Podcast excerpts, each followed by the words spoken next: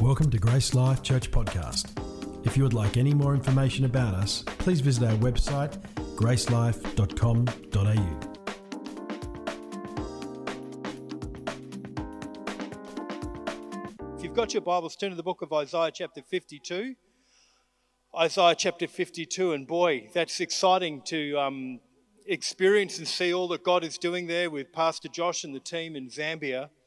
And uh, I know that, that they'd covered your prayers, as he mentioned, because it's so important that, you know, you, they're there on the front lines, but they've got all that prayer support so it can facilitate all that God wants to do. Who's glad they're in church? It's good being saved, good being a Christian. Praise God. Isaiah chapter 52. I'll get myself sorted out here the clocks are is more your benefit than mine, to be honest. Otherwise, I'll be here all day. But um, I just want to start. Uh, Major Richard Bong, Major Tommy McGuire, and the famous Charles Lindbergh were famous US war pilots. They were known as aces. And what's common with those three particular pilots, apart from the fact that they're all pilots in the US military, was that they had a wingman by the name of Floyd Fulkerson. He was from Little Rock, Arkansas, and he was known as the best in the business. And he gave them tremendous confidence that when they were when they were on patrol, when they were fighting, that Floyd was their wingman. And they had they they they had this saying, um, "I've got your six. and they still use it in the military today. And what it literally means is, "I've got your back," because using the face of a watch, twelve o'clock would mean your front, six o'clock would be your rear. And so Floyd was at six o'clock, it's good. He's got my back. I'm going to be okay. I'm going to be safe. And Floyd had the motto um, cover the shooter. And that's what, that's what good wingmen do. And so it's encouraging and really nothing more encouraging to know that someone's got your back, that someone's leading you on, barricading you, and have, and have got your back covered. And I'm saying all this to say, I'm saying all that to say this, is this is where we're at in our text. I just want to read it here in Isaiah chapter 52. Depart, depart, go out from there, touch no unclean thing, go out from the midst of her, purify yourselves, you who bear the vessels of the Lord. Verse 12 For you shall not go out in haste, and you shall not go out in flight, for the Lord will go before you, and the God of Israel will be your rear guard. Father, I just pray right now that you would anoint your word, that you give us open and teachable hearts to receive all that you want to say this day. And we thank you in Jesus' name. Amen. So, just to give you the background, this is the book of Isaiah. Isaiah ministered around 740 BC. So, if you want to draw that kind of timeline in your mind there. And the back end of the book is, is, is primarily dealing with the exile. Um, you know, which, which, would happen later on when, when, when they were, uh, Israel was drawn into exile. But what's generally agreed upon here with this particular text, it's not, he doesn't have the exile in mind, he has the exodus. And so it's a picture of Israel marching out of Egypt and into the promised land. And for those of us old enough, you remember when Charlton Heston, I mean Moses, yeah, you can tell by the laughs, the older in the congregation get this. When he, when he stood at the Red Sea and said, Stand and see the salvation of the Lord, and you see the Cecil B. DeMille classic and the waters part, and they go through. The scripture says in Exodus chapter 14, verse 13, and Moses said to the people, Fear not, stand firm and see the salvation of the Lord, which he will work for you today. For the Egyptians, Egyptians whom you see today shall you shall never see again. The Lord will fight for you, and you have only to be silent. Thank God, God fights for us. Isn't that encouraging? And so Elijah, he, uh, sorry, Isaiah elaborates on this picture and he basically saying all of life is like a march. You shall not go out in haste. You shall not go out in flight. And basically, you know, to, to comment on that for you means that, you know, the, your life is not to be one of dread and anxiety. Mercy and goodness is what follows us all the days of our life. But I want you to see what he adds here. Look at your text if you've got your reading device, because he says God is at the front. He will go before you. And then he adds something else. He will be your rear guard as well. In other words, he has your back. And I've said, I'm saying this so you get this revelation. And I can come up front and tell you where I'm going with this is that God's love surrounds your life. Front, back, side to side, he barricades you with his love. And we can walk in the confidence in that. And so, my first point is that Christ is our vanguard. Exodus 14 19, then the angel of God was going before the host of Israel. And so when God led them out into the wilderness, they went out with what? A pillar of cloud by day and a pillar of fire by night. And we need to understand that because God never leaves his children without witness. He never leaves us to grope in the dark. Jesus said, My sheep hear my voice. And so, understand in the Old Testament, the way they would experience Yahweh was based on their senses, because we don't have that now, do we? We don't have pillars of cloud by day and fire by night. But they, but, but they responded to God by their senses, while they touch, taste, see, you know, sense, smell, feel. And it's interesting that historically, and at these epochal, uh, epochal and decisive moments in the history, God would reveal himself in this way. So you read the Old Testament sometimes and you think, man, that's just crazy. They making this up? No, they're not making this up. That's how God ministered. He hovered upon his people. He came upon his people. He doesn't he didn't reside in his people like he does a New Testament saint. Are you with me so far? So we look, we see an example of this in the book of Joshua, chapter 5, verse 13, when Joshua, he's about to fight the battle of Jericho. And he lifted up his eyes and he looked, the Bible says in 5:13, behold, a man was standing before him with his drawn sword in his hand, and Joshua went to him and said to him, Are you for us or for our adversaries? That's a pretty important question, isn't it? And verse 14, he said, No, but I am commander of the army of the Lord. Now I have come. And Joshua fell on his face to the earth and worshipped and said to him, What does my Lord say to his servant? And verse 15, and the commander of the Lord's army said to Joshua, Take off your sandals from your feet, for the place where you are standing is holy. And Joshua did so. So, in effect, what God was saying when the, when the angel of the Lord confronted Joshua like that, he was saying two things. One, the battle's mine. I'm not joining your army, you're joining me. I'm the commander, I'm the leader. This is my battle. Get in sync with me. And secondly, what does he ask Joshua to do? He says, Take off the sandals from your feet because you're in God's presence. And by doing that, by taking off the sandals, you're exposing the soul, the soles of your feet, aren't you? And, and, and they're the, some of the most sensitive parts of our body. And so, in effect, God is saying, I want to come into contact with the most sensitive parts of your life. We're going to go on a journey, Joshua. This isn't just about winning this battle. I need to teach you some things. I need to show you some things. And I want to come to the most sensitive parts of your life. And so sometimes we ask ourselves, how do we know? How do we tell He's prompting? How can we know He's leading? Let me give you an illustration with uh, like a maritime illustration with what people call what, what they are known as harbour lights. And sometimes, if a ship would come into a harbour, and this is true at night, certainly, and if that, if that harbour is narrow, then, then they have these harbour lights set up. And basically, so when a captain can come in, if those lights line up, he knows that he's headed straight and he's headed, he's headed for, for, for safety, he's headed for the shore if he can see, and these lights come in pairs or sometimes in threes, and if he sees two or three, he knows he's off course. He's going to hit the rocks. So God has given us these harbor lights in our life to know if we're on track to fulfill his kingdom. The first one we could look at is God's word. That's the most obvious one. Are we in his word?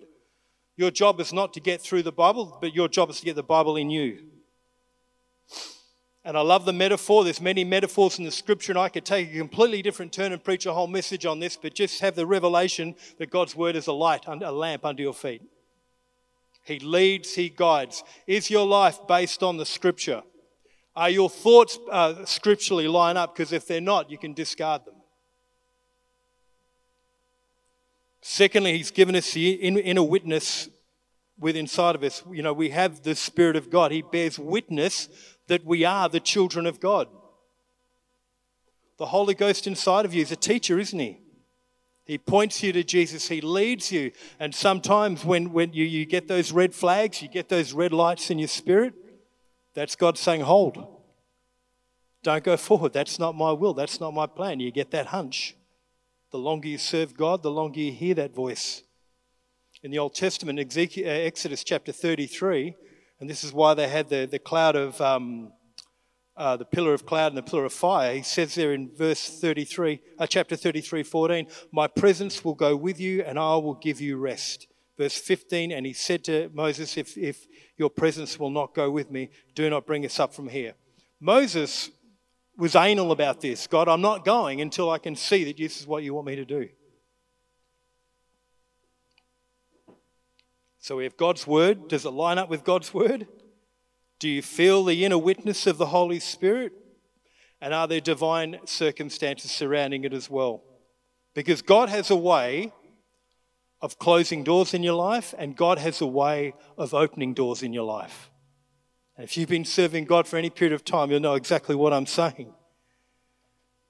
Ecclesiastes 9:11 says, "And again I saw under the under the sun that the race is not to the swift, nor the battle to the strong, nor bread to the wise, nor riches to the intelligent, nor favor to those with knowledge, but time and chance happens to them all.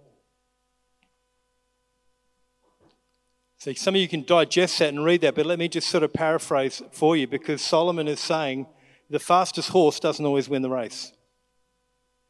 The strongest man doesn't always win the battle. The smartest person in the room doesn't always get the prize. But I've paired these two, time and chance, together that you're all going to get one of the, you're all going to get a shot. And God will bring us divine opportunities. God will bring us divine appointments in our life if we're open, if, if we're sensitive to Him, if we're open to His leading. A young soldier and his commanding officer after the Second World War got on a train together. And the only available seats that they had were across from an attractive young woman who was traveling with her grandmother. And so, as the train's going in Europe, this is in Europe, they engaged in pleasant conversation. The soldier and their young woman kept eyeing one another off, and the attraction was obviously mutual. Suddenly, the train goes into a dark tunnel for a period of time, and then the carriage becomes pitch black. And then two sounds are heard the smack of a kiss and the whack of a slap across the face. And the grandmother thought, I can't believe he kissed my granddaughter, but I'm glad she gave him the slap that he deserved. The commanding officer thought, I don't blame the boy for kissing the girl, but it's a shame that she missed his face and hit me instead.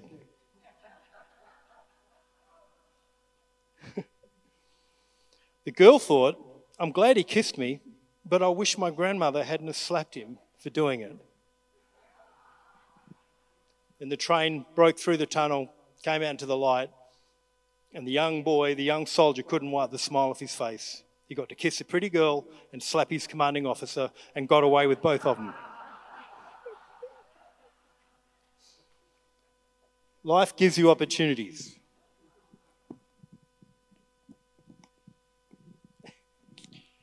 When we allow, sorry, I'll just get this lid off. I'm trying to get too much water on me. When we allow those three harbour lights to line up, we can move confidently in God's will and God's word. And you don't always see the results, do you? But you have to trust the process. We don't always see, well, I'm going to sound like a football coach now, but um, we just have to trust that God is doing because He's our leader, He's our vanguard. We have to trust our leader that He knows exactly what He's doing. And we need this fresh confidence. Why? I'll give you three reasons. One, our confidence gets dented. Have you ever wondered about great sporting stars? They can be going along, they could be doing really well, and then all of a sudden, you could move to the next slide. They basically just seem to fall apart, don't they? It can happen through an injury, or alternatively, it can happen with a change of coach if it's a team sport or something like that. In cricket, you know, a batsman seems to be doing well, he seems to be able to get his eye in, and all of a sudden he can't seem to get a run in a cheap pair of stockings. And so it affects sportsmen, but it affects us as well. Our confidence gets dented.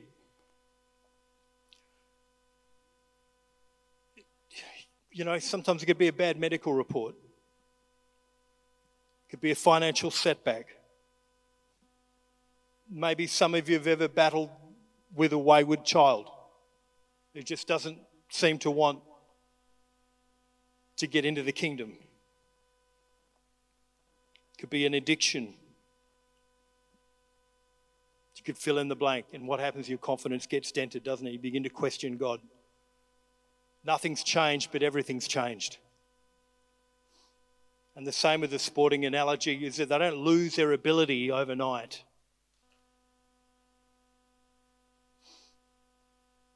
What happens? We tend to dial into radio doubt, tune into that. We tend to start getting negative thoughts about God about our lives, and you'd say things like, Well, I know God loves me. Well, you know He loves you because He has to. That's His nature, it's the expression of who He is. But He doesn't necessarily like me, though. He has to love me, but He doesn't like me. Can I encourage you? Jesus hasn't given up on you.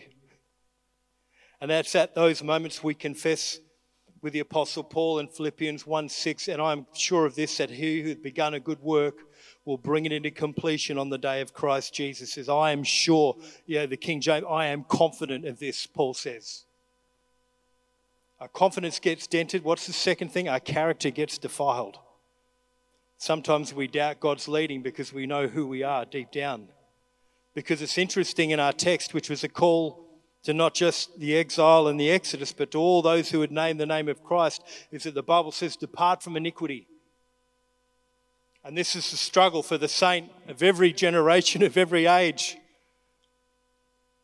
God, I want to live a clean life, but you know what? At times it's hard. I fail, I fall. 2 Timothy 2:19 but God's firm foundation stands bearing this seal the Lord knows those who are his and that everyone who names the name of the Lord depart from iniquity you know, and Jeremiah said you've got to be able to separate the pure from the profane. Paul says, touch not the unclean thing, and we can, we can do this. We can go all through Scripture and see this call to a holy lifestyle. We're called to be separated but not isolated from the world, insulated by the Holy Spirit and inoculated by God's Word. But the problem with this generation, I believe, we've forgotten how to blush at sin. It's so normal now.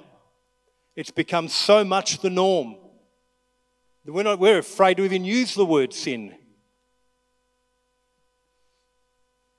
Because we know that Christ is our future and we're going to spend an eternity with a holy God, it really ought to make a difference on how we live here and now. Moses at one point said, God, I just need to see you, Lord. I want to experience your presence in a great. And God says, You don't get it. If you see me, you'll be dead.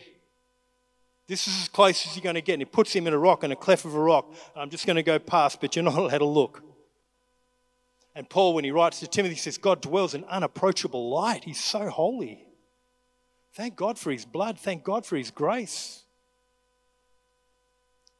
But with this in mind, being around that throne through all eternity worshiping, that should make a difference how you and I live today. In my general Bible reading, I've been working my way, and I said this to the saints at Ellenbrook. I've been going through the book of First and Second Kings, and um, it's just these, these, stories of treachery and treason. It's uh, you, you, couldn't make a Hollywood movie out of it, you know. And so Ahab and Jezebel's daughter, Athaliah, she basically usurps the throne and uh, kills all her grandchildren. Nice grandmother. the Bible doesn't really give a detailed explanation of her motives, but we can only look at that as an absolute lust for power. But there's one child, Joash, who Joram, King Joram's daughter grabs him and hides him and says, I'm going to I'm going to preserve this child's life. And she brings him to the priest, Jehoiada. Now, Jehoiada is the ultimate wingman. He's got this child's best interest at heart. And I'm not going to go through and read it because of time, but basically, he hires mercenaries. He gets the best soldiers he can get. He's got the Levites, he's got the priesthood. He stations them at the front of the temple, at the back of the temple, around the throne. He's a bit paranoid. And he says, Anyone who comes near this child, I want you to kill him. It's heavy, isn't it? And that's what they end up doing to Athaliah. She ends up with the same fate as her mother. They take her outside the temple and they slay her. And so I'm reading this, and what I'm gleaning from it is that a number of things, but one, God, you are ruthless about this. And that's the attitude because we have a greater than Joash sitting on the throne of our heart, don't we? So I'm just want to encourage you to identify your idols. Anything that sits upon the throne of your heart higher than Christ, you've got to dethrone it. Be ruthless with it. If that sin is holding you back, be ruthless with it. Take an axe to it. Our confidence gets dented, our character gets defiled, and our certainty gets dim. In 1952, Florence Chadwick attempted to swim for the Californian mainland to Catalina Island. This distance is 42 kilometres. Man, I could barely walk that, let alone think about swimming it. She swam for 15 hours through rough seas and fog, and she gave up with less than one kilometre to go. When she got out, she made the comment, listen very carefully. She said, All I could see was the fog. I think I could, if I think if I could have seen this shore, I would have made it. And a little later on, she did actually make it. But you know what? At times, saints, can, can I just get down and re- be real with you? It feels like we're living in a fog. We've had to deal with this worldwide pandemic shutdowns, the emotional toll of that. We've got a war going on in, in the Ukraine and the effect that that has worldwide, cost of living rising up, nations to the north being a little belligerent. And to be honest, sometimes it's a bit difficult to see the shore. And what happens is your hope gets dimmed, and the temptation to pull and go on the side of the road is enormous. But can, we, can I encourage you this morning? Can we use this time to lift the fog so we can see Jesus a little bit more clearly. He's the vanguard, He's the one leading you on, He's the one who's got your back as well. Get our eyes off of the problem and put them onto the answer. Aristotle said it's in our darkest moments that we must focus to see the light. And if I was to talk to you and be honest, like I can't, I don't believe in giving a false hope. And if I look out at this congregation here, I can't guarantee you success or failure.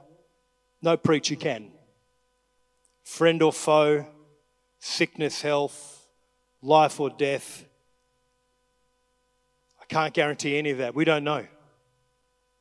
But I can tell you this Jesus will be there.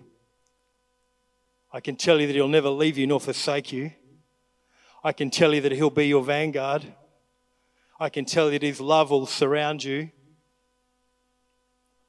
He'll give you beauty for ashes. Hallelujah. Joy for mourning. Because he's our, he's our ultimate leader.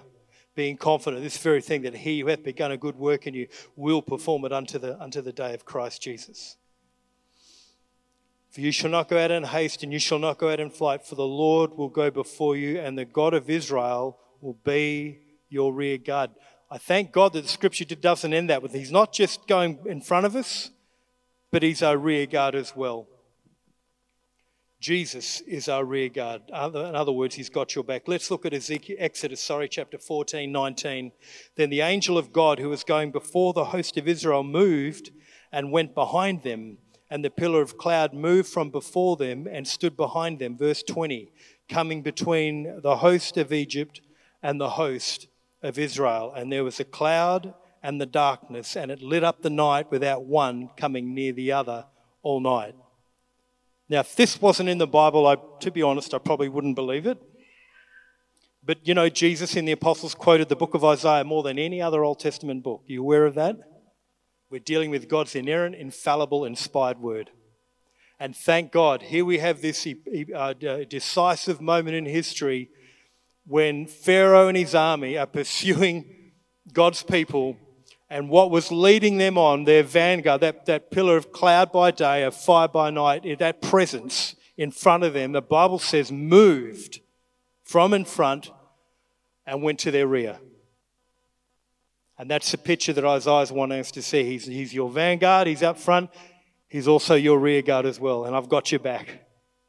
So to the, to the Israelites, it was still that light, but to the Egyptians and the enemies of God, it was complete darkness. And God wrought a great miracle. See, what was God protecting the Israelites from? In its context, Pharaoh and his army. But what did they represent? Their past. That's where they've come from. That's where they've been. So your salvation didn't just secure your future, it takes care of your past as well. You're forgiven. And because I'm saying this because sometimes we find it hard to move forward because we feel that we're chained. You feel that you're disqualified. You feel that the failures and the mistakes that you've made that you could never be used of God ever again. You wouldn't say it out loud, but in your heart of hearts, you believe it affects your finances, your relationships, in every aspect of your life. Revelation 21 5 says, And he who was seated on the throne, throne said, Behold, I make all things new. Don't you thank God that He's a God of the second chance, and the third, and the fourth, and the fifth, and so on and so on? Philippians 4:13 This one thing I do Paul says I forget what lies behind. I strain forward to what lies ahead. I press on toward the goal for the prize of the heavenly call of God in Christ Jesus. Paul says I forget what's past. I, am putting that behind. So when I talk about forgetting the past there's two aspects of this. Firstly forget the bad. Have you got the next slide there forget the bad. The Bible says in Isaiah 43, I am he who blots out your transgressions for my own sake, and I will not remember your sins. And verse uh, Isaiah 31 34, I will forgive their iniquity and remember their sin no more. Don't you thank God that God is a forgiving God? If we confess our sins, He is faithful and just to forgive us of our sins and cleanse us from all unrighteousness. Um, a, a little while back, my wife and I took our cat. Our cat's name's Alastair. And we named him after Alastair Lynch, the, um, the Brisbane Lions footballer. And um, my daughter actually told him that when we met him, and it was a bit embarrassing, but that's another sermon altogether. But anyway, we're at the vet, um, and to be, to be truthful with you and honest, you know, we are probably not the best, most responsible pet owners because our cat's got to be pretty sick to, to take him to the vet. But we took him there, and uh, he doesn't like people touching and prodding him at the best of times. And so the vet's feeling for something, and she said something interesting that kind of stuck with me. He said, Well, he's masking pain. He said, Cat, and she said, Explain it. Cats are very, very good at masquerading and hiding their pain.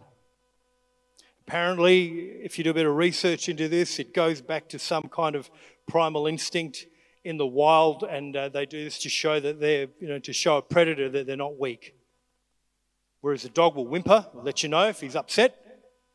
A cat will do his best to hide it. And so she began to point out a few different things, and um, you know, I thought they're not the only species that hides pain well, are they? How well do you mask yours?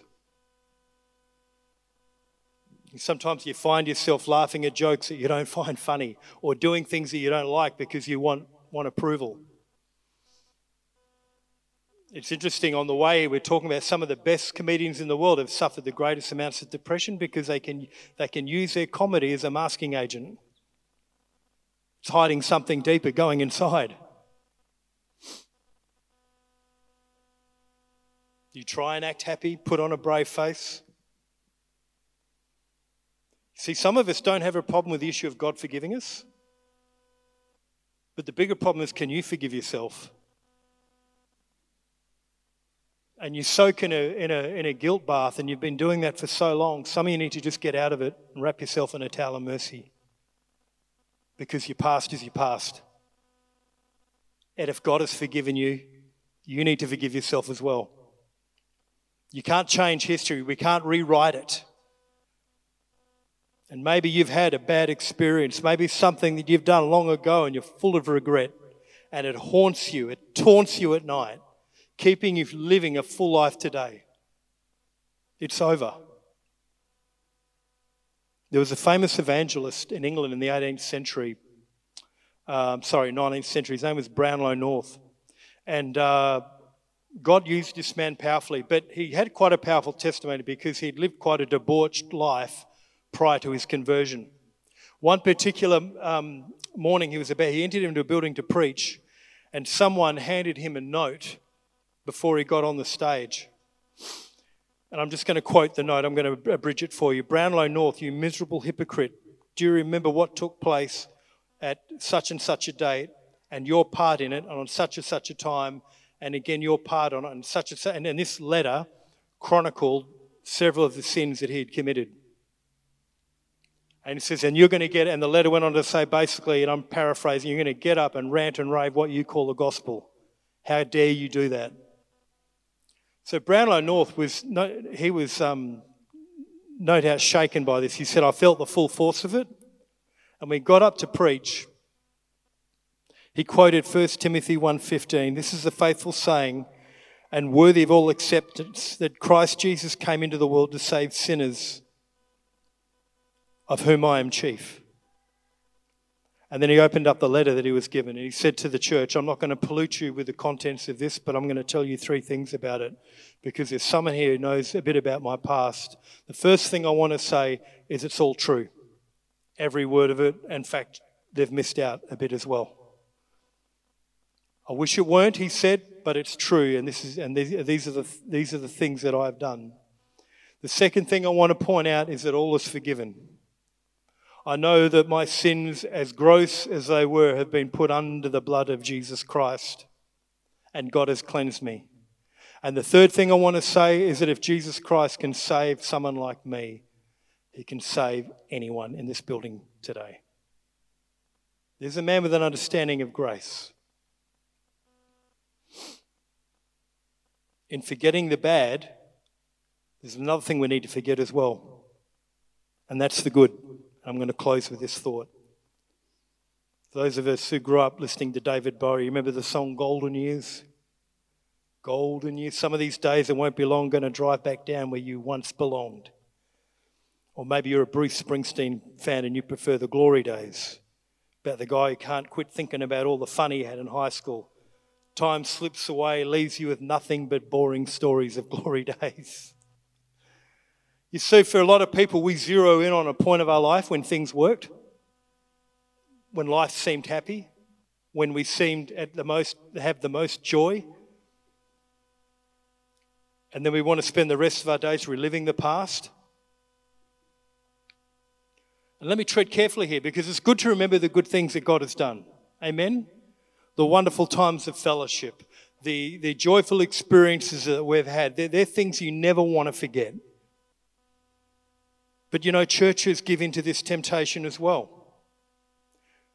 We lose members, things slow down, and then we just end up getting content. We end up just going through the motions, and before we know it, we're singing glory days. Well, I remember this such and such, and this revival we had, and such and such, and this person got saved. I remember such and such a sermon, and that's all we talk about. It's just history modern, ancient, whatever it is. It's all what God did in the past. And as I said, I thank God for that. We need to remember that. But you can't live there, church. I can't live there. You can't live there. We need a fresh move of God. If you've ever spent the time and gone to Israel, you'll see, if you just move to the next slide, you see the Orthodox, you see the Hasidic military people praying at the wall. And what, what captivates you is the thought here, because when they, when they go to that wall, which was the only remains of Solomon's outside compound wall, it's not the temple wall, it's the outside compound wall. But that's, that's it just reminds them of, of better days. It reminds them of when David and Solomon reigned. It reminded them when things were at peace. It reminded them when things worked. And now they can just go through the motions because God doesn't dwell in a temple made with hands. He dwells where? He dwells in us. We receive Him by faith. And we're a lot like that. We just go through the motions. We're still at the wall. We've got to move beyond it. We need to create some new memories. Thank God for it, but you can't live there. Forget the bad, but also forget the good. Philippians 4:13. Yet whatever gains I had, I have I have these I have come to regard as lost because of Christ. More than that, I regard everything as lost because of the surpassing value of knowledge of Jesus Christ my Lord. Paul's saying, I'm not going to live in the past. My reason for living is to be like Jesus. And whatever happened yesterday, good or bad, is behind me. I'm straining forward. Jesus Christ crucified for your future. He's your vanguard. And his arms stretched the other way, he's your rear guard as well. What's in your past, good and bad, is in your past. I think today, church, let's just let God turn a page in our life. It's a new day. It's a new day. Amen. We hope you've enjoyed listening to this podcast from Grace Life Church. For more information about us or any of our services, please visit our website at gracelife.com.au.